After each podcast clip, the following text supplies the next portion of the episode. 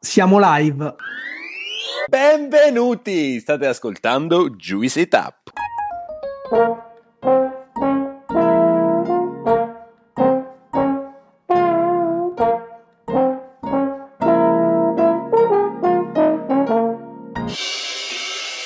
Oggi torniamo a parlare di ristorazione e lo faremo con uno dei più importanti ristoratori italiani.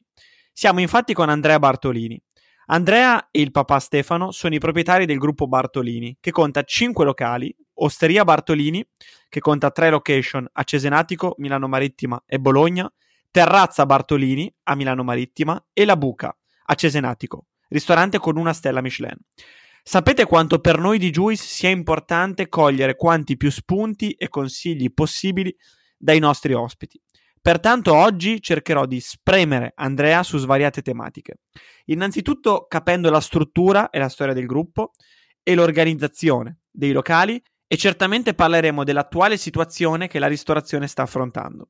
Prima di iniziare vi chiediamo come sempre di seguirci sui nostri canali social, Instagram, Facebook, LinkedIn e Telegram, e di mettere una valutazione su Spotify. Siamo pronti? Possiamo iniziare? Ciao Andrea, benvenuto su Juicy Tap. Grazie mille, grazie mille dell'invito, sono onorato. Grazie a te per averlo accettato. Le nostre interviste iniziano sempre con una presentazione dell'ospite, quindi se vuoi raccontarci chi sei e un pochino una presentazione del tuo percorso umano e professionale. Oddio, ok, partiamo subito forte. Si sentirà, credo, dalla, dall'accento che sono leggermente romagnolo. Mi occupo di ristorazione. Sono sempre stato all'interno dei ristoranti perché fin da bambino mio babbo aprì il suo primo locale che io avevo circa due anni, e quindi diciamo vengo da una famiglia dove mio nonno faceva il pescatore, mio nonno aveva delle pensioncine, mio babbo ha sempre sbazzicato nei ristoranti e io naturalmente ho sbazzicato nel ristorante di mio babbo fin da bambino.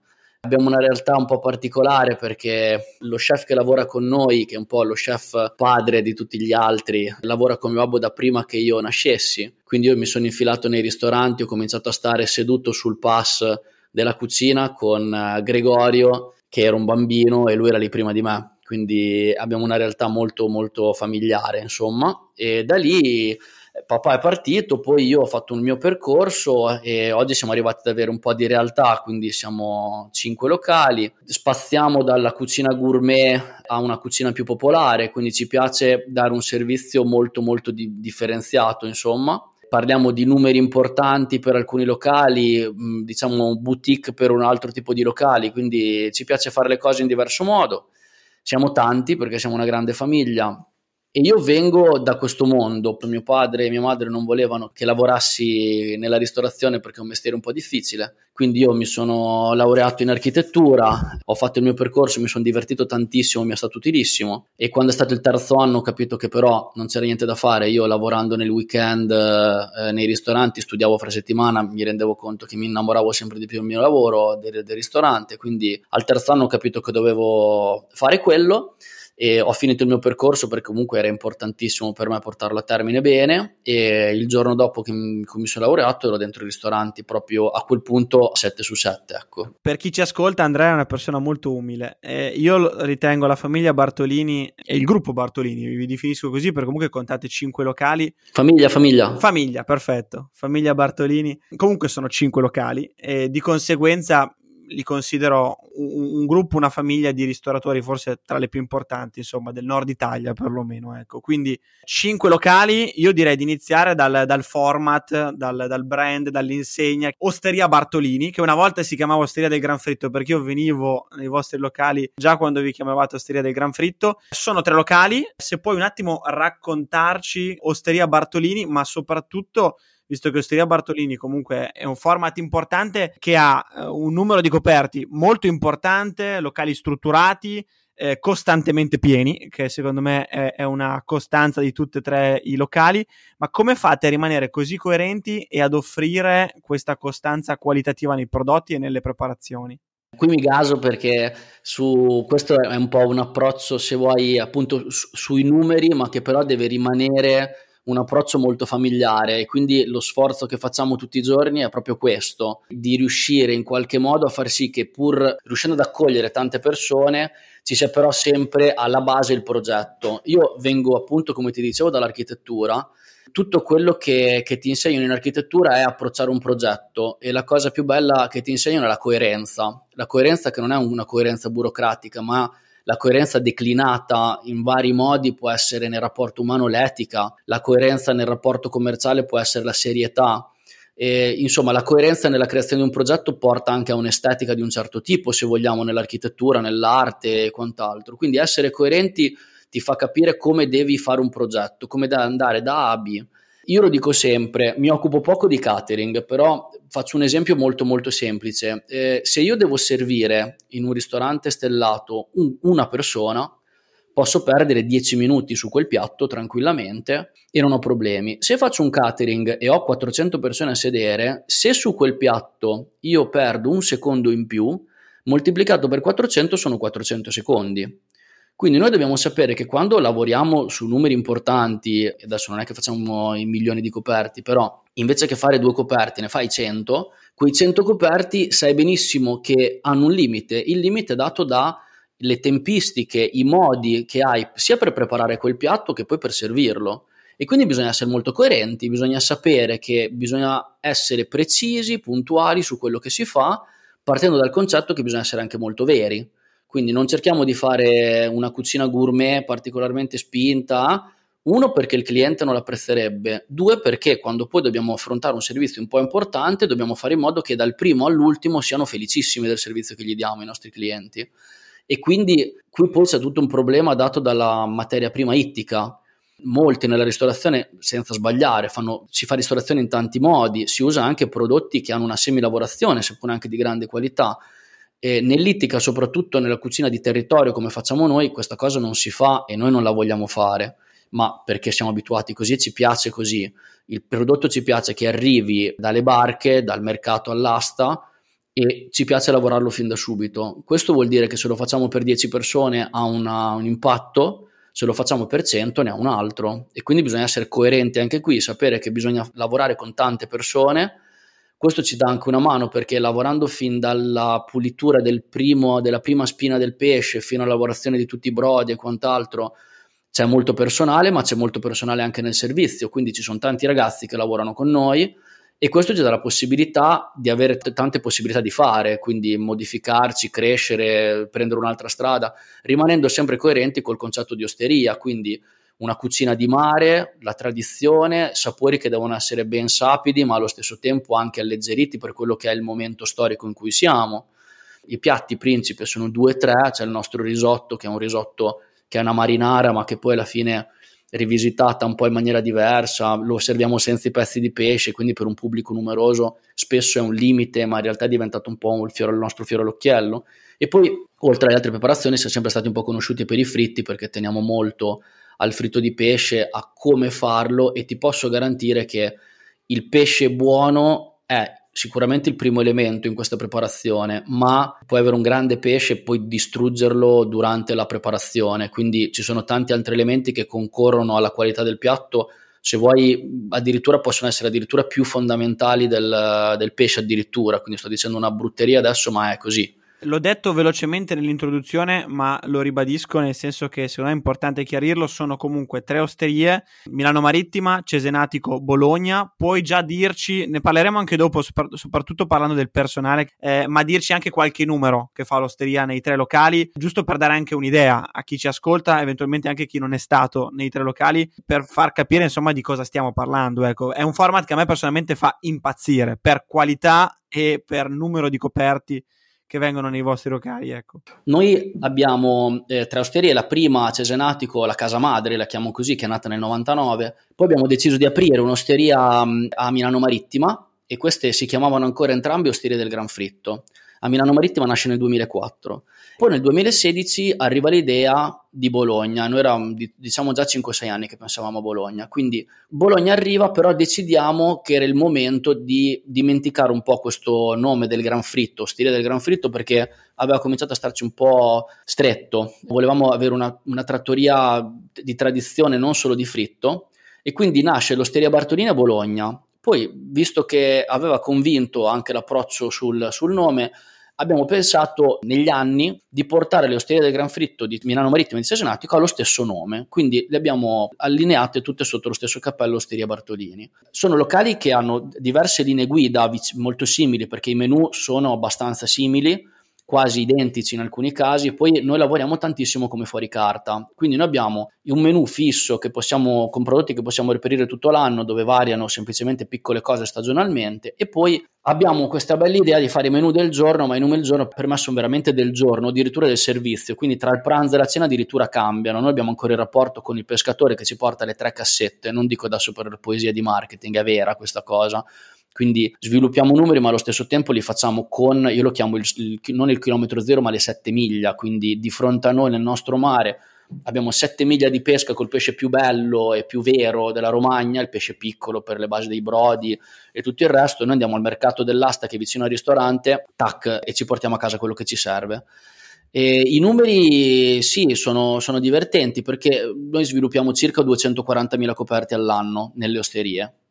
L'osteria di Milano Marittima ha dei periodi in cui rimane un po' chiusa, prende un po' di fiato, perché comunque Milano Marittima è una località molto, molto estiva, molto stagionale. Cesenatico e Bologna invece abbiamo avuto quest'idea di tenerle aperte tutti i giorni, quindi noi chiudiamo il giorno di Natale. Lavoriamo con tanti ragazzi, tante persone.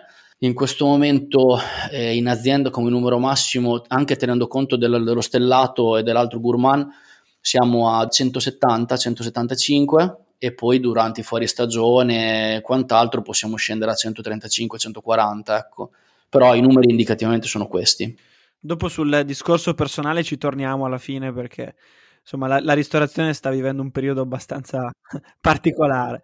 Ci hai spiegato perfettamente, abbiamo esaurito il tema delle osterie, quindi dei tre locali, però i locali sono cinque, come ci hai detto, quindi io mi muoverei verso la, la Buca.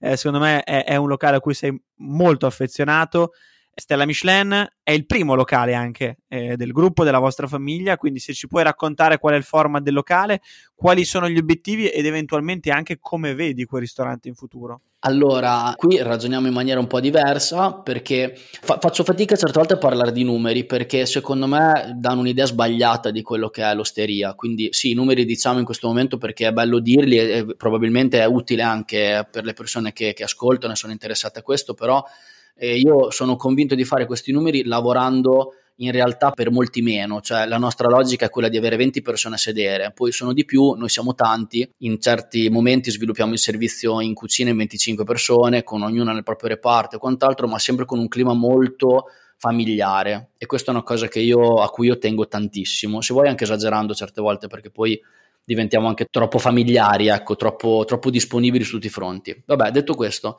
il ristorante La Buca, qui invece l'approccio è completamente diverso, è un po' l'altra mia anima e l'altra nostra anima. Mio babbo lo aprì nell'ottantacinque il primo locale, e lì c'era praticamente c'era dentro in questo locale quello che oggi è diviso nei tre format che abbiamo, quindi La Buca una, una volta era il contenitore dell'osteria, della Terrazza Bartolini e della Buca. In realtà poi cosa abbiamo deciso di fare? Abbiamo visto che la cucina di territorio vera, veracissima, era da osteria e quindi doveva avere un suo vestito.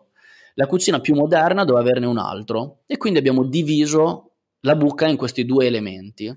Poi ci siamo accorti che La Buca poteva essere qualcosa di più, poteva essere un'idea di mare, e l'abbiamo pensata come essenziale, quindi l'essenzialità della cucina di mare in un concetto non troppo contemporaneo, ma diciamo contemporaneo, senza esagerazioni. E da qui cosa è successo? Che è nata un'altra costola, che è Terrazza Bartolini, che invece è un locale gourmand con grande materia prima, pochi piatti, ma in un ambiente super elegante e informale, e quello fa la sua strada, con una cucina eh, immediata. Okay? La Buca invece cosa ha fatto? Si è evoluta continuamente e adesso propone una cucina veramente gourmand negli ultimi tre anni, una trasformazione diciamo dal, dalla, dal pre-pandemia, l'anno prima della pandemia in poi, dove veramente posso dire che abbiamo cominciato a spingere sul serio, sull'acceleratore, quindi vedo che adesso c'è una clientela che ci chiede sempre di più menù lunghi, quindi otto dieci passaggi sul tavolo, dodici passaggi sul tavolo. Ci divertiamo perché vogliamo allo stesso tempo dare anche una sensazione di informalità. Io credo che la Romagna ci porti a questo, rimango sempre un po' così quando mi rendo conto che sono in un locale ma non so realmente dove mi trovo. E secondo me ci si trova in Romagna quando, oltre all'eleganza, all'attenzione e quant'altro, c'è sempre un bel modo di fare, un sorriso, magari scappa il tu più volentieri che da un'altra parte, una pacca sulla spalla, perché no, in un locale molto elegante spesso permette anche ai giovani di avvicinarsi molto tranquillamente. E quindi facciamo questo, facciamo una cucina di territorio sì, ma che poi è un territorio delle materie prime e delle stagionalità e soprattutto del pesce. Eh, stiamo sempre di più andando verso un concetto di mineralità e sentori di mare, quindi se vieni a mangiare da noi vieni soprattutto per il pesce. Siamo uno dei pochi locali stellati che fa esclusivamente pesce, non c'è, magari c'è un accenno di due piatti, perché io sono un grande amante del piccione, quindi lo chef deve tenere un piccione per me soprattutto però il concetto è questo, ecco. E quindi abbiamo una bomboniera una bomboniera da trentacinque quaranta persone al massimo d'estate, e ci piace lavorare in un certo modo. Io sono molto ambizioso, non te lo posso negare, quindi mi piace fare le cose sostenendole in maniera positiva, quindi perché i progetti di, di, diciamo, di ristorazione di questo tipo spesso tendono a scappare di mano dal punto di vista economico. Io invece voglio che ogni azienda si possa reggere sulle sue spalle, non fare danni alle altre. Poi naturalmente se c'è da dare quel quid in più c'è sempre una delle altre che può intercedere, però non mi piace mescolare troppo, quindi voglio che anche i confronti tra le, i ragazzi che lavorano in un locale e nell'altro siano sempre confronti positivi, non ci devono essere differenze, ecco, tra, tra i locali. Questa è l'idea. Mi hai dato uno spunto con questa tua ultima risposta, anzi me ne hai dati due. Uno per la prossima domanda, ma faccio una precisazione per quanto riguarda i numeri, che era un, un qualcosa secondo me di importante che hai sottolineato all'inizio dell'ultima tua risposta. Molto spesso i numeri spaventano gli appassionati enogastronomici. Voi secondo me siete un esempio virtuosissimo di come nel format dell'osteria un certo tipo di numeri, ma si parla di coperti, possono essere serviti perfettamente, con una grandissima qualità, con una grandissima materia prima, e ci hai spiegato come, quindi anche con una proposta che varia non solo a livello di giorno ma di servizio. Questo è secondo me un qualcosa di straordinario. Di coerenza, prima ci hai parlato della coerenza che eh, ti porti avanti da, da architetto, e sulla grandissima qualità oltre della materia prima del servizio. Quindi per questo ho tenuto a, a richiederti sui numeri, perché secondo me siete un bellissimo esempio e ce lo hai spiegato. La coerenza di cui ti parlavo prima ci permette anche di dire, bene, dobbiamo preparare per X persone. Alle nostre spalle, e questo lo dico perché molti pensano che portare un tagliolino al ragù di pesce in tavola sia il gesto di tirare il sugo con la pasta e poi mh, metterlo davanti al cliente. In realtà cosa succede?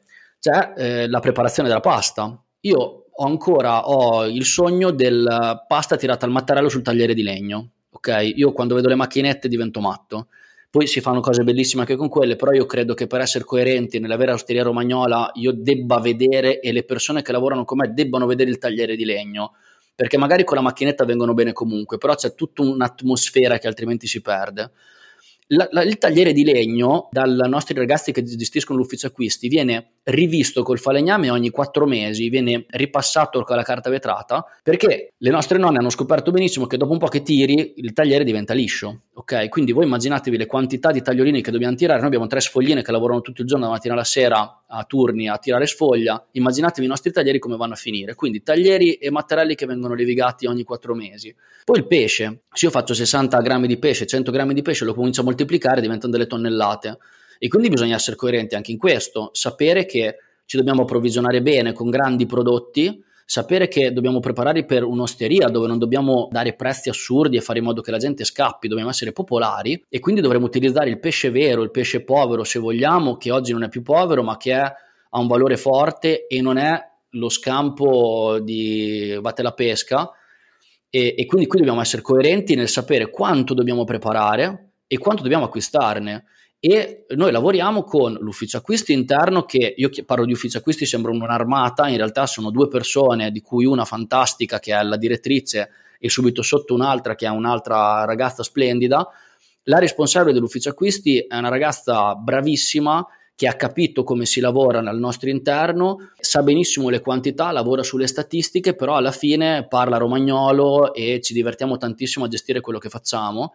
Noi abbiamo i driver che lavorano mh, tutti i giorni, i camion che girano, perché se vuoi avere un prodotto di un certo tipo per questo tipo di ristorazione, contenere i costi, lavorare bene, avere il prodotto che ti si muove tra le mani, devi approvvigionarti da solo. Quindi noi non abbiamo grossisti, noi andiamo direttamente al mercato dell'asta a ribasso, facciamo noi le aste, quindi decidiamo noi che prezzo dare al pesce in base al tipo di bisogno che ne abbiamo. Il camion prende il pesce, lo porta in casa, i nostri ragazzi lo lavorano. Sappiamo che la barca che rientra al mercato stocca il pesce nel ghiaccio, non ci piace, preferiamo la cella. Quindi sappiamo le barche che tipo di stoccaggio a freddo fanno, soprattutto nel periodo estivo, dove se esci e tieni il pesce fuori sei ore nel ghiaccio lo distruggi piuttosto che tenerlo fuori. E qui che cosa c'è? C'è tutta la capacità degli chef che lavorano con noi da anni, che conoscono le barche, ci sono i rapporti che si creano con i pescatori. Quindi in realtà si parla di numeri, però a me piace sempre dirlo, siamo in Romagna, non siamo contadini ma siamo pescatori, e quindi partiamo da quel concetto lì e poi lo moltiplichiamo con la coerenza nel sapere che le sfogline devono essere numerose, devono essere brave, perché dobbiamo avere un bel prodotto e dobbiamo averne una quantità magari un po' più superiore al solito. Fantastica precisazione, ecco come si fa ristorazione nel duemilaventidue. Te sei troppo buono. Eh. No, eh, prima ho detto e lo ribadisco, Eh, esempio di ristorazione virtuosa. Eh, io e Andrea siamo in sintonia, quest'estate abbiamo fatto una conversazione che non finiva più perché eh, continuavo a fargli domande e ascoltare, ascoltare, ascoltare. Ripeto, per me questo è un grandissimo esempio. Prima hai anche parlato di una cosa interessante e qui mi collego all'uscita recente della guida Michelin. Qui su Juice dobbiamo ancora parlare del tema Michelin, iniziamo oggi. È uscita recentemente, eh, grandi critiche, ma da sempre quando si parla di critica o di premi eh, eh, la, le, le critiche sono una naturale conseguenza, eh, ma su, cos'è che vorrei stuzzicarti? Eh, mi hai prima incalzato dicendo molto spesso con format come La Buca, quindi con format più fine dining, cucina contemporanea, cucina moderna, molto spesso il proprietario o comunque il gestore del ristorante tende a perdere i conti di vista. Di conseguenza la Michelin ha recentemente introdotto questa stella verde che ormai è piuttosto popolare, eh, ne hanno assegnate anche diverse, tra l'altro in Emilia, a Bologna. Lorenzo Costa è venuto da noi, è stato il primo ospite tra l'altro, quindi. Però da dove vengono le critiche? Che sì, stella verde, si usa una grande materia prima, una materia prima sostenibile, però tanti di questi locali che hanno ricevuto la stella verde poi hanno una grande mancanza di quello che è il mondo sostenibilità, quindi del grande pilastro economico, che è uno dei tre pilastri, no? Etico, sociale, ambientale ed economico, perché molto spesso i conti non tornano. Allora voglio chiedere a te, stella Michelin con La Buca, cosa ne pensi a riguardo e perché secondo te sono nate queste, queste polemiche? Sono polemiche reali? È effettivamente così? La Michelin non rischia di premiare molto spesso format di ristorazione che sono lontani dall'essere sostenibili economicamente? Eh, domanda difficilissima. Non sarò politicamente corretto a prescindere, ma cerco un po' di darti la mia visione. Intanto, polemiche, non polemiche e quant'altro, io mi sono reso conto che per tutto quello che riguarda il mondo della critica, giornalismo, recensioni, guide e quant'altro, cerco di avere una visione relativamente distaccata, perché io mi, mi devo ricordare tutti i giorni quando mi sveglio che io non do da mangiare a un mio collega che conosce più di me il mondo del, del giornalismo, della critica e quant'altro, ed è bravissimo, formatissimo, ha un palato incredibile, Vi, vede i ristoranti tutti i giorni, tre volte al giorno. Io devo fare vivere un'esperienza, perché non do più da mangiare, io faccio vivere un'esperienza al mio cliente. L'esperienza è contraddistinta da diversi dettagli: la cucina, il servizio, il prezzo, perché è fondamentale, e tutto quello che è il seguire il cliente in fase di prenotazione, quindi rendergli la vita facile, perché noi, io lo dico sempre, non siamo dei servitori ma siamo al servizio di, non siamo mai noi protagonisti, i protagonisti sono i clienti che sono seduti a tavola. Parto da questo concetto, quindi ti posso dire che io critiche le, a livello di quello che è stato fatto per la Michelin le sento tutti i giorni, ma ho una visione di questo come una parte del mio lavoro, che deve essere una, una piccola percentuale, e quindi tendo a non prendere posizioni, perché io mi rifaccio, mi rivedo nel cliente che devo servire. Poi si deve sempre parlare di qualcosa in Italia, di, di, bisogna sempre criticare qualcuno o qualcosa, quindi le lascio andare abbastanza. Pur parlando della Michelin, che stiamo parlando di un, il punto di riferimento mondiale per quanto riguarda la critica gastronomica. Per quanto riguarda invece la sostenibilità, penso spesso a questo, Sono anche dell'idea che nel calcio ci sono degli scatenati che spendono milioni di euro, se uno vuole buttare via cento duecentomila euro l'anno in un ristorante è libero di farlo, e quindi la sostenibilità tra virgolette arriva perché c'è qualcuno che vuole sostenerla, un mecenate, una persona che si vuole divertire e quant'altro. Io credo che poi i progetti di lungo respiro abbiano alle spalle una sostenibilità economica anche data dalla società che lavora e che sa come deve far tornare i conti.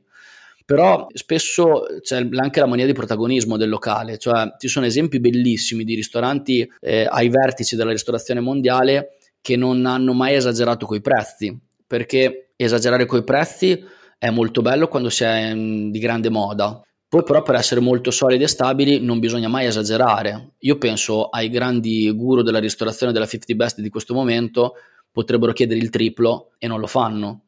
E penso al Sare de Carroca che è dal duemilaotto duemilanove sulla cresta dell'onda ed era uno dei locali meno costosi d'Europa in quel periodo, dove tutti parlavano del seller, e spesso eh, si ha anche un po' di, diciamo, di amor proprio. Si dice: bene, siccome lì danno quel prezzo, non sono stato benissimo, io decido di mettere il mio piatto dieci euro in più. Ecco, non è questo il modo. Bisogna avere eh, un pallottoliere e capire che oltre alla, all'esperienza e quant'altro il nostro cliente dobbiamo farlo star bene.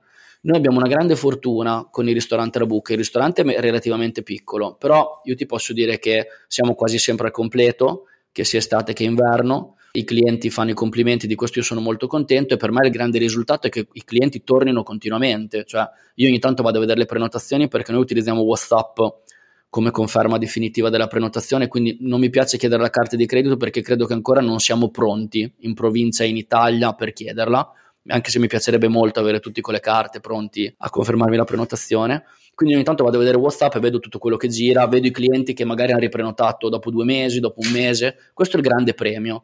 Se noi creiamo un ristorante, non che io con La Buca mi faccia miliardi, eh, però si sostiene tranquillamente. Se noi creiamo un locale che, che ha questa possibilità, secondo me è già un bel, un bel obiettivo. Poi più facciamo star bene i clienti e meglio è, ricordandoci che se li facciamo spendere troppo non stanno bene, se li facciamo spendere troppo poco non staremo bene noi, quindi bisogna mettersi lì col misurino e capire qual è esattamente il punto giusto dell'esperienza che vogliamo creare e quanto deve essere pagata, che è solamente un elemento finale, secondo me. Siamo totalmente in sintonia, sia sul giudizio alla critica, che molto spesso è, è, è francamente piuttosto noioso. Io vengo dal mondo del vino, quante lotte su, o quanti blog sui tre bicchieri o su tutti i premi, che trovo francamente eh, insomma fine a se stesso, e così come sul discorso della sostenibilità. Sostenibilità economica che, dobbiamo dire, è sempre più messa a repentaglio anche da costi che stanno oggettivamente lievitando, no? Materia prima, poi insomma lavori col pesce,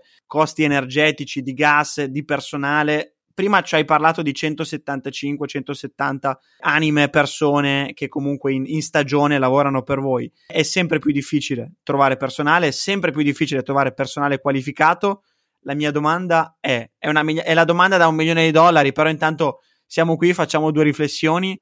Come convinciamo la mia generazione, eh, che secondo me durante il Covid ha deciso di cambiare mestiere, a tornare a fare questo mestiere? Come convinciamo le nuove generazioni a tornare a fare questo mestiere? Come le incentiviamo, ecco, e come le prepariamo anche? Io parto da un ragionamento un, un pochino diverso, se vuoi un pochino più cieco. Cioè la grande problematica è stata per la ristorazione non per del futuro, ma dell'oggi, perché ci siamo trovati in un momento dove tutte queste problematiche sono esplose e l'imprenditore non ha avuto neanche la possibilità di pensare a quello che potrebbe succedere tra cinque, dieci, venti anni, ma ha dovuto pensare a, a ieri. Quindi io ti racconto un attimo quella che è stata la mia visione sull'immediato e poi provo a mettere giù un'idea su cui però ho grandi incertezze e su cui sarò anche molto critico. Sull'oggi io ho rivoluzionato l'azienda, ben sapendo che dovevo comunque mettermi lì col famoso pallottoliere, perché è bellissimo distribuire caramelle, poi però devi avere la possibilità di distribuirle, insomma, quindi grande attenzione da questo punto di vista. E ti posso dire che adesso magari faccio un peccato di superbia, però se non fossero arrivati questi costi mi sarei sentito veramente soddisfatto, perché noi abbiamo deciso, di per chi lo voleva, di ridurre i turni. Quindi era un, diciamo che siamo venuti tutti fuori un po' esasperati da questa pandemia, soprattutto nella ristorazione, ci siamo resi conto che volevamo fare anche altro, io in primis, e quindi ho cominciato a dire benissimo, visto che io ho sempre ragionato come io, come tutto, come tutti i locali, bene, applichiamo lo stesso concetto. E quindi turni, turni minori. I feedback che mi sono arrivati sono stati ultra positivi, perché piuttosto che lavorare magari una giornata intensa se ne lavorava mezza, e quindi siamo andati in una riduzione, e non sto, non sto scherzando, almeno del trenta trentacinque per cento sui turni di lavoro, insomma, settimanali. Naturalmente questo seguito da che cosa? Da un adeguamento dello stipendio, ma in negativo. Quindi noi cosa abbiamo fatto? Abbiamo sempre cercato di adeguare tutto in modo che fosse sempre sostenibile per tutto. Ci sono stati dei direttori che prendevano già grandi cifre, hanno mantenuto il loro status attuale, e credo che sia stata la loro grande intelligenza anche dire: sono una persona fortunata, so la difficoltà che c'è in questo momento, so di essere sempre stato trattato bene, e dalla parte io come imprenditore so di aver sempre ricevuto un quid da loro, per l'amor di Dio, ma so che le prime linee sono anche le linee che in questo momento si, mi si mettono vicine e capiscono che non, non devono chiedere di più. In questo momento chi deve chiedere di più è, diciamo, il lavoratore che può andare un pochino in difficoltà dalla riduzione dei turni con uno stipendio inferiore, e quindi abbiamo fatto questa mossa di ridurre gli orari e cercare di, riducendo gli orari, di ridurre il meno possibile, se non mantenere, se non aumentare lo stipendio dei ragazzi. E devo dire che io in questo momento, adesso spero che non arrivi una cometa a distruggermi i locali, sono a posto, e quest'estate l'ho fatta in sovrannumero. Se non ci fosse stato il Covid, io probabilmente sarei stato in giro a girare per i locali con il cocktail e l'ombrellino dentro. In realtà io mi sono chiamato la zeppa delle porte quest'estate, perché siccome ne avevamo sempre dieci dodici in, in Covid, io fondamentalmente andavo in giro a coprire turni e dicevo coi ragazzi: mi raccomando, uno in ogni settore, perché se, fate, se andate in Covid in tre in un settore solo, tre non vi copro. Quindi noi avevamo l'esubero per poterci coprire, coprire e in più io ero ovunque con le mani in pasta. Ho lavato un sacco di bicchieri quest'anno, è stato bellissimo. Ecco, quindi questa è la ricetta dell'immediato. Ti posso dire che funziona, sì.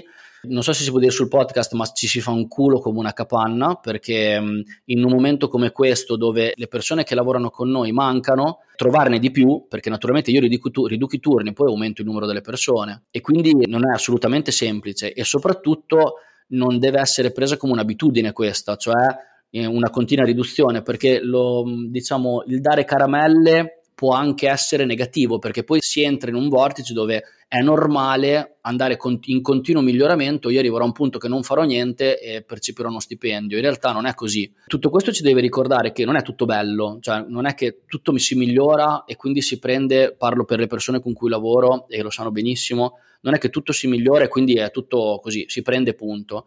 Si sa che ci sono dei miglioramenti, bisogna apprezzarli questi, quindi io cerco di fare in modo che poi mh, le persone che lavorano con me apprezzino anche gli sforzi che vengono fatti in questo momento, dove si cerca di far tornare tutto, ma io cerco di migliorare le vite in questo momento, questa è la mia priorità. Sul futuro io vedo che c'è grande interesse e c'è mh, una, una bellissima fascia di persone che continuano a voler lavorare in questo mondo, se questo mondo le riesce a accogliere in maniera decente. E adesso riceverò, sarò trafitto a frecce e lance, però secondo me bisogna arrivare, non in un momento come questo dove tutti fanno fatica, ma un immediato futuro, a sapere che nella ristorazione bisogna lasciarli due tre euro in più, non tanto, eh? Io da cliente lascio cinque euro in più sul mio pasto, tre euro in più sul mio pasto, e faccio in modo che l'azienda seria, sana, solida si possa permettere di trattare sempre meglio le persone. Abbiamo sentito tanti grandi chef dire: alzo i prezzi per gli stipendi. Vi posso dire che se lo hanno fatto e hanno sono stati coerenti fino alla fine, probabilmente hanno fatto bene. Noi cosa abbiamo fatto? Abbiamo visto che dei margini c'erano, abbiamo ritoccato leggermente con piccoli, piccoli nulla, il cliente non se n'è accorto perché era veramente poco. Noi sullo sviluppo dei numeri siamo riusciti comunque ad avere un ritorno importante. Quello che ci ha, insomma, messo un po' più in difficoltà adesso sono stati questi aumenti dei prezzi ingestibili di energia, luce, gas, acqua e tutto quello che compete le materie prime, che erano già impazzite prima, ma adesso stiamo parlando di, di assurdità. Pensa che l'olio per friggere, io ne uso novantamila litri di olio l'anno, e prima io lo pagavo settantotto centesimi, sono arrivato a pagarlo quattro euro. Fai novantamila per quattro, nove, diciotto, ventisette, trecentosessantamila euro, quando io prima ne spendevo circa sessanta settanta. Quindi eh, di olio da friggere io l- quest'anno, probabilmente non per tutto l'anno, ma per una parte dell'anno ho avuto questi aumenti vertiginosi, io quest'anno probabilmente spenderò tra i centottanta e i centonovantamila euro di olio, non di pesce, di olio. Allora, quando io racconto queste cose ai ragazzi con cui lavoro e alle persone, queste capiscono. Ma se noi stiamo in silenzio, continuiamo a lamentarci e basta, e non spieghiamo come impatta questo sul nostro mestiere, potrò chiedere quello che voglio e sarò sempre bistrattato, anche perché la ristorazione non si capisce perché, ma passiamo sempre per ladri. Questa è una cosa che mi piace poco, anche perché se vado a mangiare in Francia spendo mediamente un trenta per cento in più e sto zitto anche. Quindi bisognerebbe capire, ma secondo me finché noi rimaniamo in silenzio, non spieghiamo queste dinamiche, e oggi mi dai la possibilità anche di far capire un po' quello che c'è dietro, otterremo poco. E la, le persone che lavorano con noi devono essere consce degli sforzi che si fanno. Io premerò sempre le persone con cui lavoro che danno il cento per cento. Oggi parlavo con lo chef e il pasticcere, ero lì che li guardavo e dicevo: mamma, che bello stare in mezzo a delle persone che amano il loro lavoro. Parlavamo di dolci, di menù e quant'altro, e li vedevo affiatati. E secondo me persone affiatate ce ne sono sempre, perché continuano ad arrivarmene. Logico che dobbiamo dargli la possibilità di esprimersi senza ucciderli, questa è la base. No, il fatto che, che queste cose vadano spiegate è un bellissimo spunto di riflessione che mi sta facendo riflettere, ed eventualmente non dovesse mutare questa situazione mi piacerebbe fare una puntata proprio su questa tematica, quindi su, sul caro energia, gas, materie prime che state affrontando, magari con due o tre ristoratori, così ognuno può portare il suo punto di vista, giusto per sensibilizzare, no? Noi eh, clienti, eh, che poi anche voi ristoratori siete clienti di altri ristoranti, però secondo me è, ne- è necessario, è interessante questo spunto per appunto raccontare quello che sta effettivamente accadendo eh, ai vostri conti economici, ecco, che devo dire a-, a tutti i nostri conti economici, non soltanto quelli della... No, perché c'è chi ha messo peggio, eh? C'è chi ha messo peggio, lo sappiamo, però ecco, stiamo re- veramente ci stiamo trovando ad affrontare una situazione che non avevamo mai affrontato. E poi sai qual è il problema della ristorazione media? È che siamo una realtà molto frastagliata e in pochi guardano i conti in maniera veramente precisa, quindi magari ci ritroveremo tra due anni che qualcuno dirà: oh caspita, e adesso? Ecco, questo sarà il grande danno secondo me, che adesso in qualche modo si tira ad andare avanti, però eh, bisogna guardarla bene questa, questa cosa. Sì, altra, altra tematica che apre, aprirebbe un mondo infinito sulla disorganizzazione di, di, di tanti ristoranti, e appunto torniamo alla tematica precedente dei conti non in ordine, quindi della mancata sostenibilità economica, che porta ad una mancata sostenibilità etica sociale, perché poi i dipendenti vengono mal retribuiti e una serie di cose che omettiamo. Per... Sai che secondo me, io sono sempre di questo avviso, noi non nasciamo stronzi o cattivi, noi nasciamo e ci abituiamo a lavorare in un certo modo. Secondo me le grandi persone di questo mondo che fanno grandi cose è perché mettono in discussione quello che fanno e cominciano a dire: aspetta un attimo, ma io ho sempre lavorato così, ma se questa figurina la giro e da verde la faccio gialla, che cambia qualcosa? No. Ah, aspetta, proviamo allora a fare questo e questo e quest'altro. Il mondo della ristorazione è fatto di dettagli. Cioè, ti faccio un esempio, lo chef mh, mi fa: Andrea, guarda, avrei bisogno di due stampanti in più in cucina, perché ho pensato che stampando le comande in questo modo mi si risolvono dei problemi. Perfetto. La settimana dopo mi è venuto a dire: è stata una rivoluzione. Allora io dico: non è stata una rivoluzione in termini di approccio, abbiamo aggiunto due stampanti. È stata una rivoluzione in termini di risultato.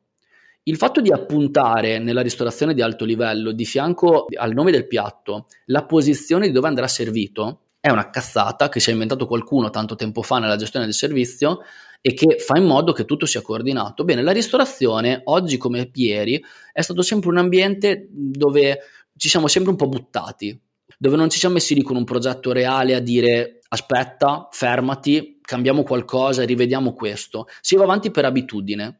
E quindi non è per cattiveria che si fanno scelte sbagliate secondo me, ma è per abitudine. In più ti posso garantire che fare l'imprenditore oggi, io credo che l'imprenditoria sia la nuova, la nuova specie da, da proteggere in via di estinzione, perché io oggi se mi dicono fai un progetto nuovo, io ti rispondo: ma col cazzo, cosa sono io, scemo? Vado a ammolarmi per la causa? Per chi poi?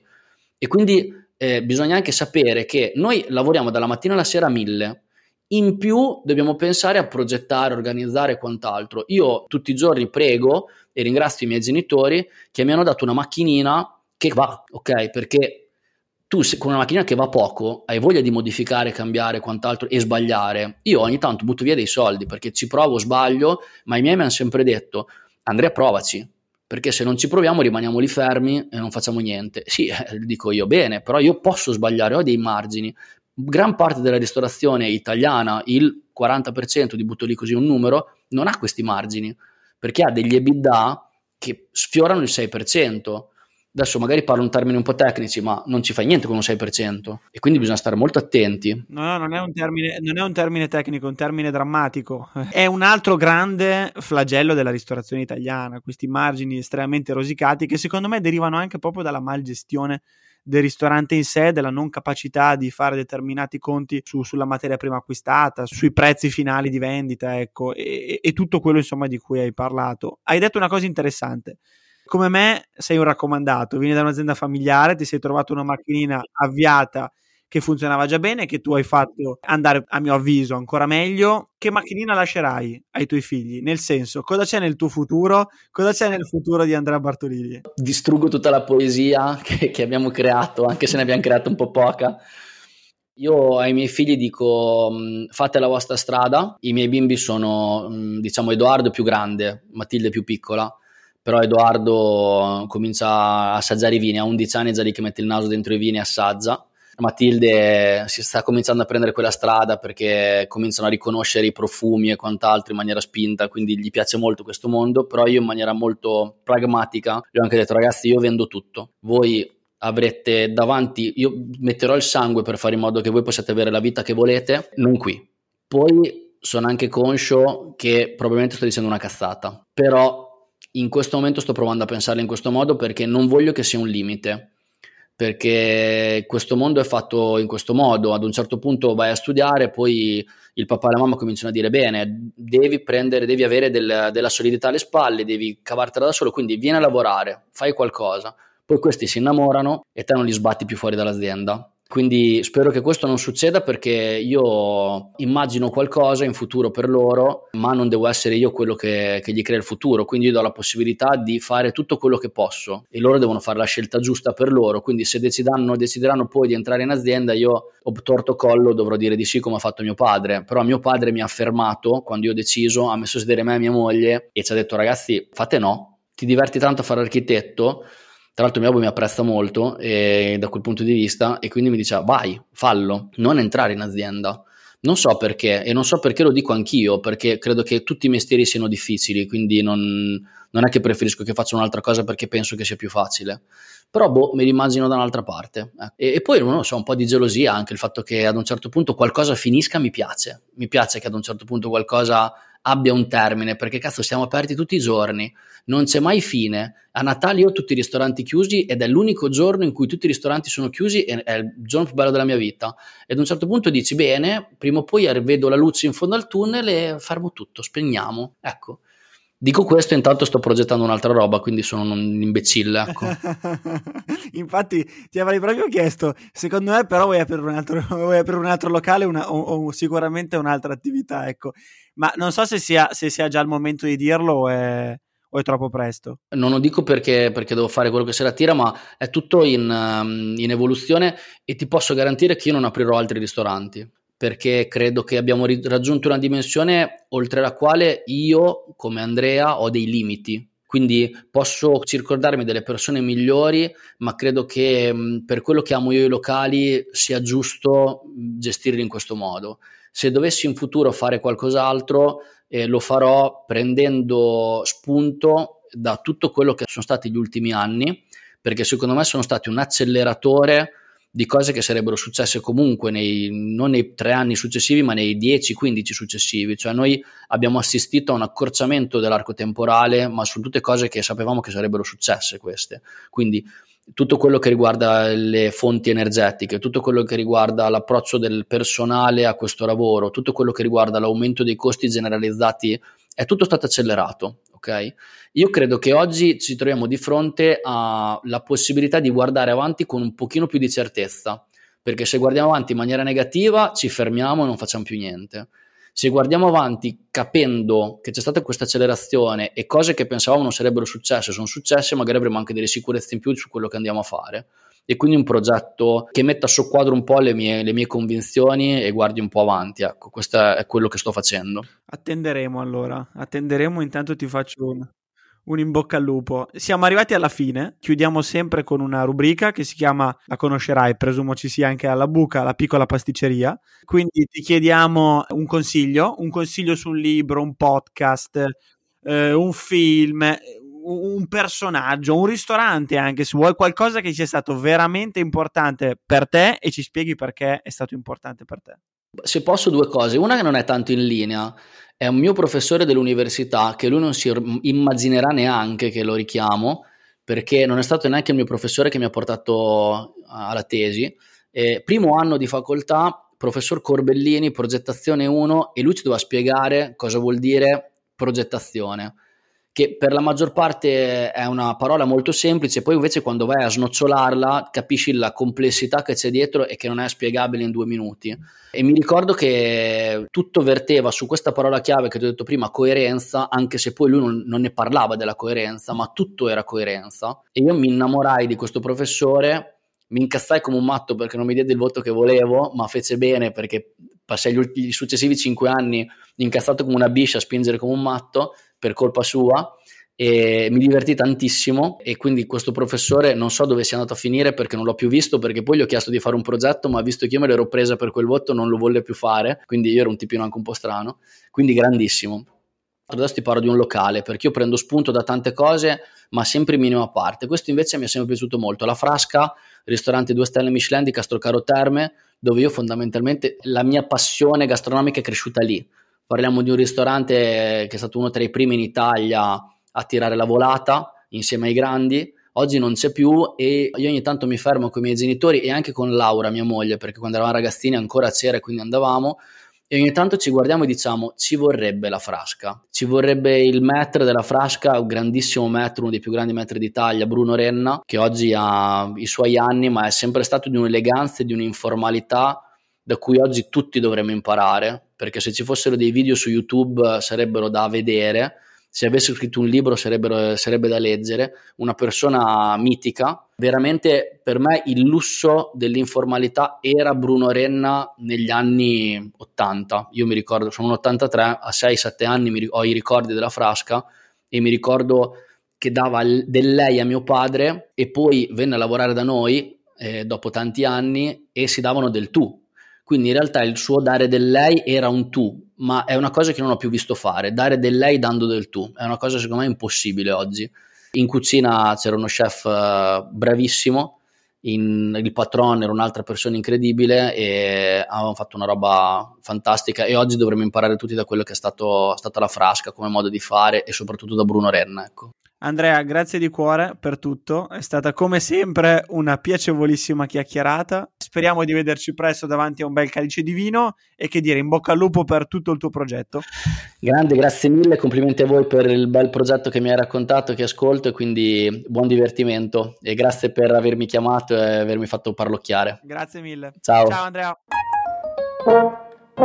Hai ascoltato Juicy Tap. Per altri contenuti di Juice ci trovi su Instagram e sul nostro sito this is juice dot net.